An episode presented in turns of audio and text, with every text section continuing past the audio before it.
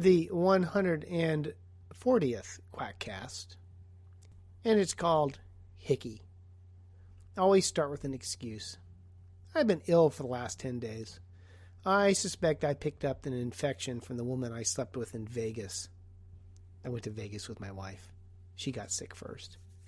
I normally go through the day at warp 5. I do not want to destroy the space time continuum, but this illness has reduced my mental functioning in the evening to one half impulse at best, with thoughts moving at the speed of a cold Oregon slug. So bear with me. There can be an odd popularity to medicine. I see this with antibiotic usage. When a patient is admitted to the ICU with sepsis, a severe infection, while awaiting cultures, you try and kill all the likely bacteria that may be trying to kill the patient. At any given time, most doctors can only remember two antibiotics, and the current popular duo is vancomycin and piperacillin tazobactam. A reasonable choice, one of many combinations that would treat most patients with sepsis. I am not certain how this particular combination became so popular, although I have been told that the Pip-Tazo reps have been very active at the universities with medical students and residents.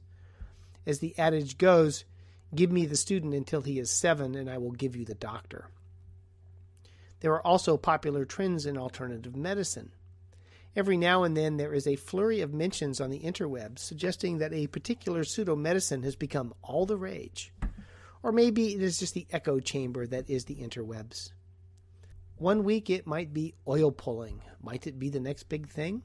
Or not? Or what is cupping?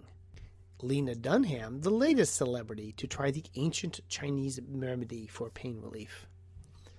If oil pulling appears on the Huffington Post, it must be popular, although Dr. Novella is skeptical as to its efficacy.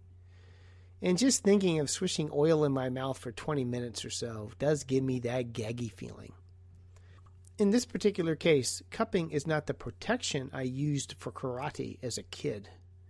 Cupping is a technique where a vacuum is made in a container and applied to the skin, and the vacuum sucks on the skin, creating a welt. Basically, cupping gives the patient a hickey without, usually, the mess and aggravation of working out. Medicine has, for the most part, toughened me. I have learned not to scream or vomit when faced with the occasional surprise, such as the unexpected squirt of pus up a tie or a jar filled to the brim with dried boogers.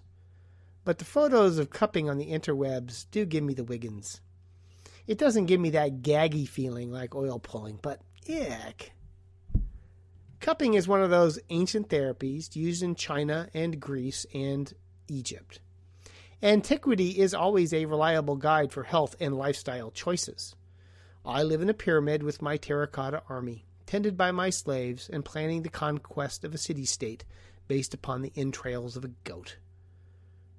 What is good enough for the ancients is good enough for me, except for that whole short life expectancy from infections thing. It is an oddity of the appeal to antiquity that it is mostly used to justify pseudo medicines, but little else in life if you are not Amish. I can't see anything else in my personal or professional life that uses the methods of the ancients. I am certainly glad it is not used in the brewing of beer. Cupping is like acupuncture in that at different times and places variations of the technique has evolved. There are many forms of cupping. There's dry and fire and retained and moving and flash and needles and medicinal and wet. In wet cupping, they make a small incision in the area of suction to make sure that the blood is drawn out to, quote, remove harmful substances and toxins from the body to promote healing. Given the amount of blood that is removed, that is like cleaning a swimming pool by taking out a cup of water. Like acupuncture, there is no process for which it cannot be used, except birth control. As best as can be determined, prevention of conception is not a strong suit of traditional Chinese medicine, or in fact any alternative medicine but it has been suggested that there are 1001 diseases for which cupping can be of benefit. The paper only mentions 120. Quote, Our results suggest that cupping is currently prescribed for up to 100 diseases and disorders that are difficult to treat, including cutaneous, musculoskeletal, and central nervous system disorders. There is, of course, no reason for cupping to have any effect on any disease beyond the usual placebo effect, and it would be difficult to do a placebo controlled trial given the enormous hickeys induced by the procedure, although someone has devised a form of sham cupping. Given the dramatic changes to the skin from cupping, I would expect the technique to be a particularly powerful set of beer goggles. The more impressive the placebo, the more it will alter perception. And like a good set of beer goggles, quote, the majority of studies show potential benefit of pain conditions. There is insufficient high quality evidence to support the use of cupping therapy on relevant diseases. Existing trials are of small size and low methodological quality, Surprise. Further high quality studies of larger sample size are needed to assess the effectiveness of cupping therapy. More studies needed. They always say that, no matter how ridiculous the intervention. I would beg to differ. There is no reason to waste time and money on interventions with no reason to work. I would also expect, since cupping has no reality based reason for efficacy, that it would have no significant effect on a process with a hard endpoint like, oh, I don't know, hypertension. And it doesn't.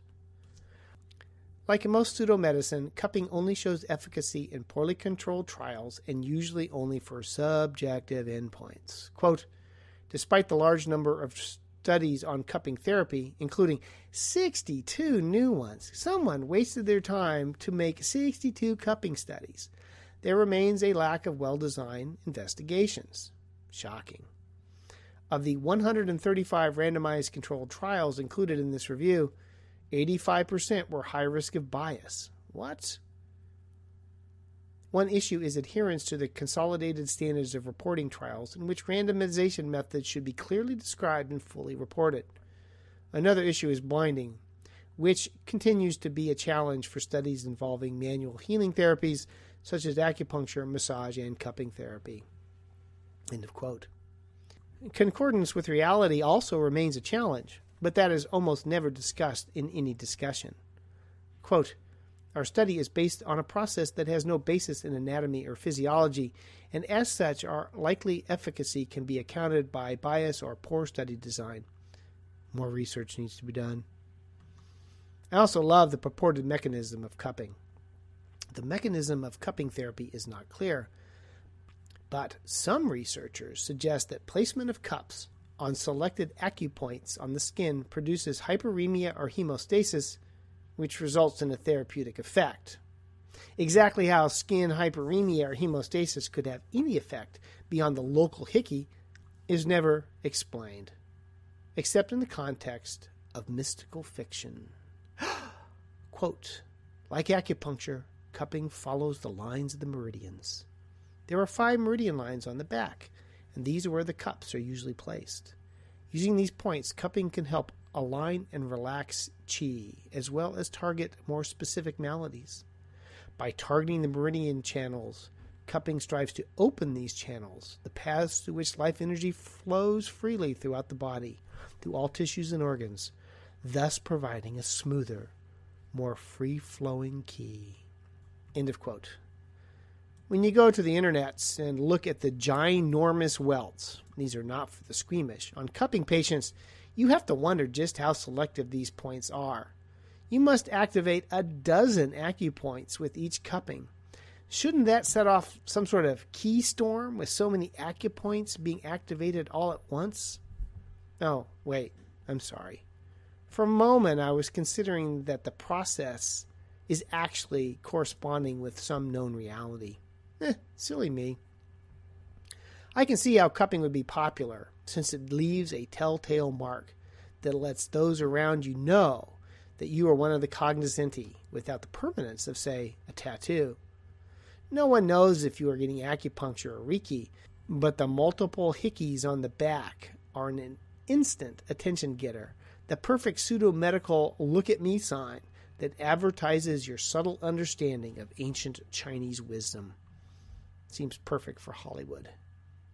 Or it might suggest you would be interested in helping move some money from Nigeria to the United States to help out a poor widow whose husband has left her a fortune.